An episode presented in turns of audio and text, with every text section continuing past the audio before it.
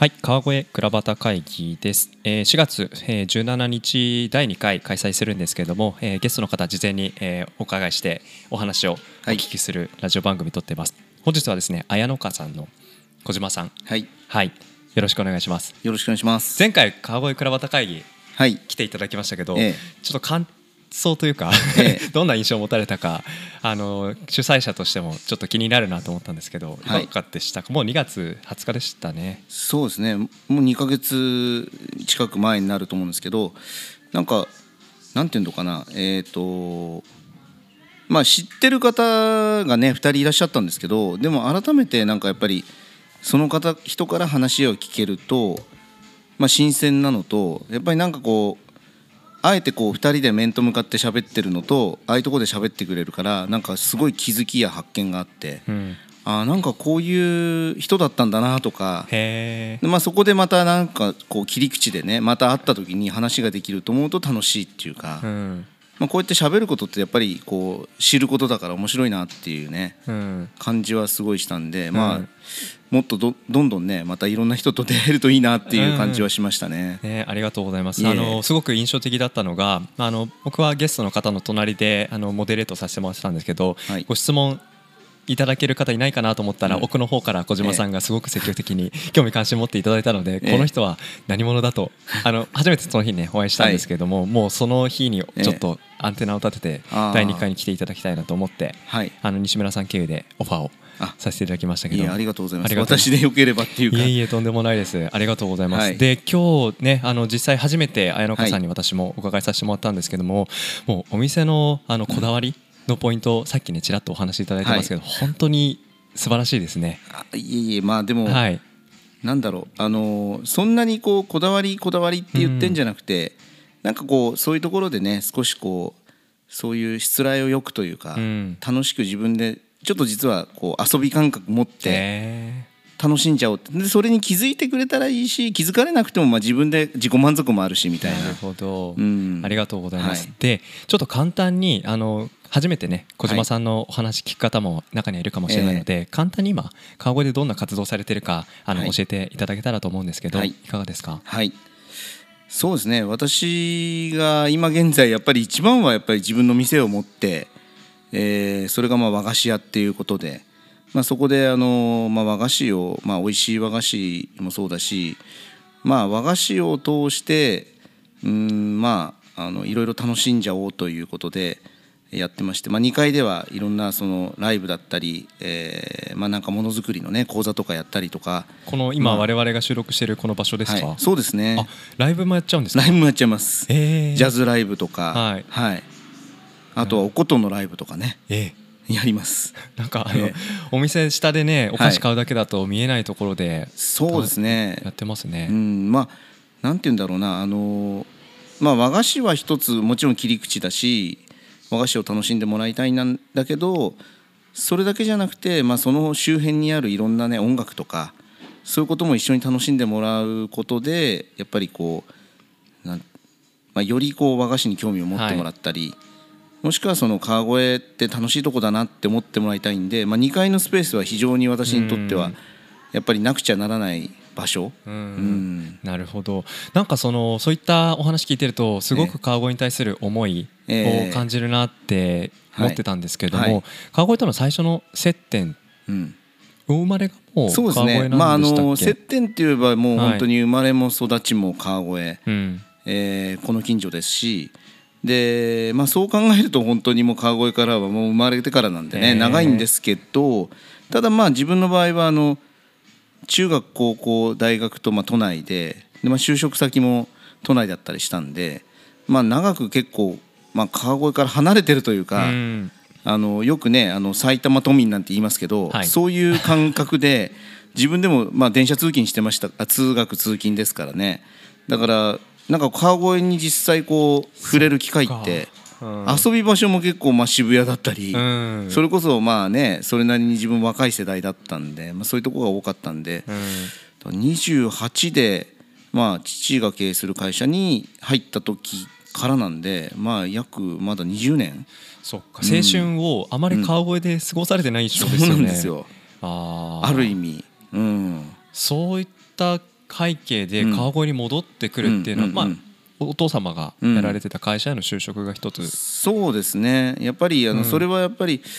あの必然的なものもあったしでもやっぱりいつかその地元で、まあ、やりなんかやりたいなっては思ってたんで、まあ、そういう意味で言うとあの、まあ、自然ではあったんですけどね。うん。戻ってくる前と戻ってきた後で、うん。どんなその違いというか、うん。気づきというか、うん。新しい発見みたいのってなんかその当時ってあったんですか？いやーもうとにかくですねあの川越を舐めてたっていうか あの川越まあなんか自分もあの通ってた幼稚園も例えば小学校ぐらいまで小学校までは街中だしなんか何でも知ってるような気でいたら戻ってきてやっぱり衝撃的だったのは川越ってなんかやっぱりこう奥深いし、うん。でそれを知ってるのが逆にあの外から来た人たちにすごくね影響を受けたっていうか外からそうですね、まあ、それはあの、ここで名前出しちゃうとあの藤井みどりさんっていう方がいてやっぱ彼女は都内からまあ川越に越してきてもう長いですけど、まあ、川越のことをなんかこう探探るというかいろいろこう、まあ、書書物にして、うん。当時だからミニコミ誌っていうかね、はい。作っててでそれを見たり、まあ、彼女から話を聞いた時にすごくこう、まあ、川越ってこんなに面白いこととかなんか知ってるんだけど自分がやいかに浅かったかっていうかだからなんかこう逆にこう悔しさとか逆になんかこうあこれはやばいし知らないといけないなって実感したんですよね。うん。知ってることでその川越に何か自分が例えば拠点を持ってるとかがうん。少し誇らしい感じうん。を持つことができたり、うん。なんかそういったものはうん。川越に戻ってくる前に比べうん。てすごく新しい発見としてあったっていうそんなイメージですかね。そうですね。やっぱり自分で地元でやっぱりあのーまあ父の最初は事業にのところで、まあ、会社でしたけどもそこで関わったことでやっぱり、まあ、拠点が川越になって、うん。まあ、より川越のことは自分の自らの、まあ、ことというかね、うん。いうふうになったので、はい。まあ、そういう意味ではあのそこから余計、まあ、ある意味楽しくなったというか。うんいやすごくお話聞いててあの面白いなと思ったんですけどその中でも今ええ特に何かその、まあ、和菓子のことでもいいですし、はい。力を入れて取り組まれていること何かあればお話しいただけたらなと思ったんですけど、そうですね。あの、まあ、和菓子のことでいうと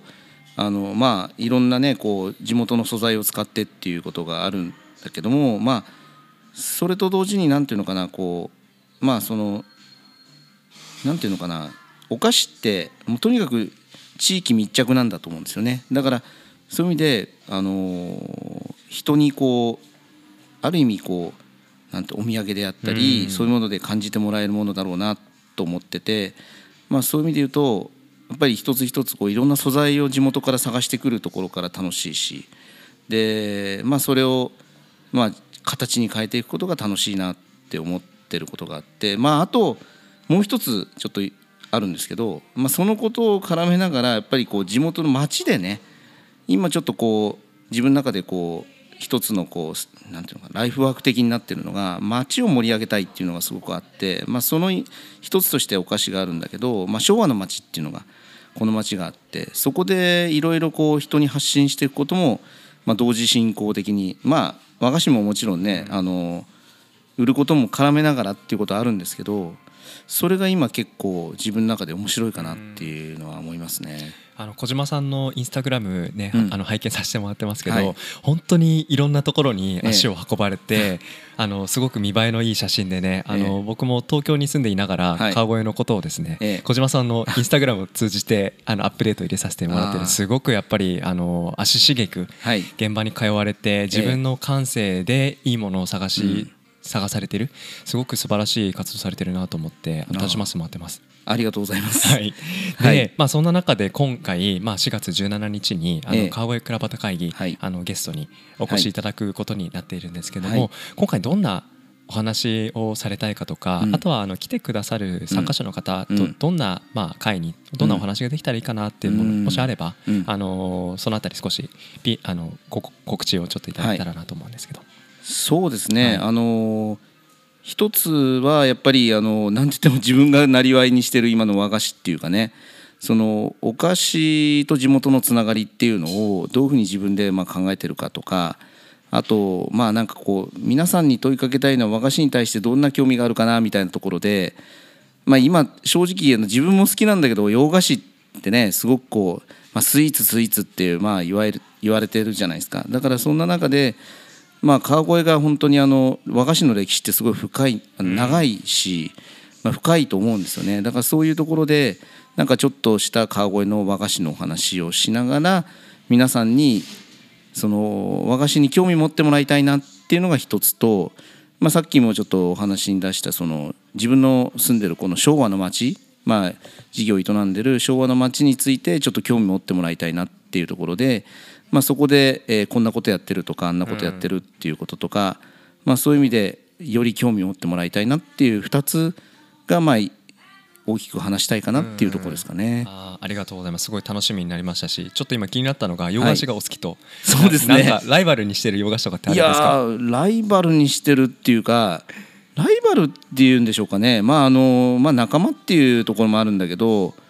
あのもう全般的にで自分がやっぱり一番影響を受けたのはフランスのねお菓子っていうかね。やっぱりすごいキラキラしてるし文化としてすごくこう何て言うのかなこう密着。でまあフランス人にこう会うとというか皆さんまデザートを食べるっていうかね。日本人ももっとそのこう気軽にで、まあ、和菓子をもっと食べてもらいたいなっていうのがあるので、まあ、フランス菓子は注目してるとかいつも気にしてますけどね。ありがとうございます。まあそういったちょっと比較軸の中で和菓子の良さ、えー、そうですね、うん、そんなところにお話しいただけたらすごく楽しい会になるかなと思って、はい、僕もワクワクしました。最後にあの、えー、まああのお店の PR でもいいですし、何か小島さんの例えばインスタグラムでもいいですし、はい、何か告知 PR されたいことがあれば最後にお話いただけますか？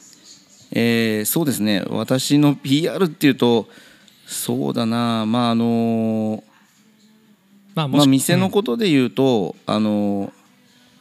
なんだろう。うん。まあこれからちょっと実は、はい、あの夏迎えるにあたってですね、うん、えー、まあこれ和菓子っていうのか分かんないですけどかき氷がですね、はい、これがちょっと自分のあのこれからの展開で楽しみにしてるというかいうことがあって。でまあ川越暑いんで一説によると熊谷がね、うん、より暑いって言われてるんですよ。最近そういうお話去年もね飛び交ってました、ええ。ということでこのまさに夏暑い時期に、まあ、和菓子屋でねちょっとかき氷変わったかき氷も含めて楽しんでもらいたいんでそれはちょっと注目してもらいたいのがありますね。はい、あとはそうだなあの近いところで言うとあの6月16日は和菓子の日ってこれが私の一つのこれからの、まあ、目標っていうか、はい、まあ、この日盛り上げたいなっていうことは思ってます。はい、ありがとうございます。やっぱりちょっとお話聞いてるとね、はい、あの次回第2回がすごく楽しみになって、はい、個人的にもしましたのでありがとうございます。楽しみにしています。はい。川越倉端会議次回4月の17日、えー、大工町のコワーキングスペースでですね7時半から開催予定です、えー、今日は、えー、小島さんの綾香さんにお伺いしました。ありがとうございました。ありがとうございます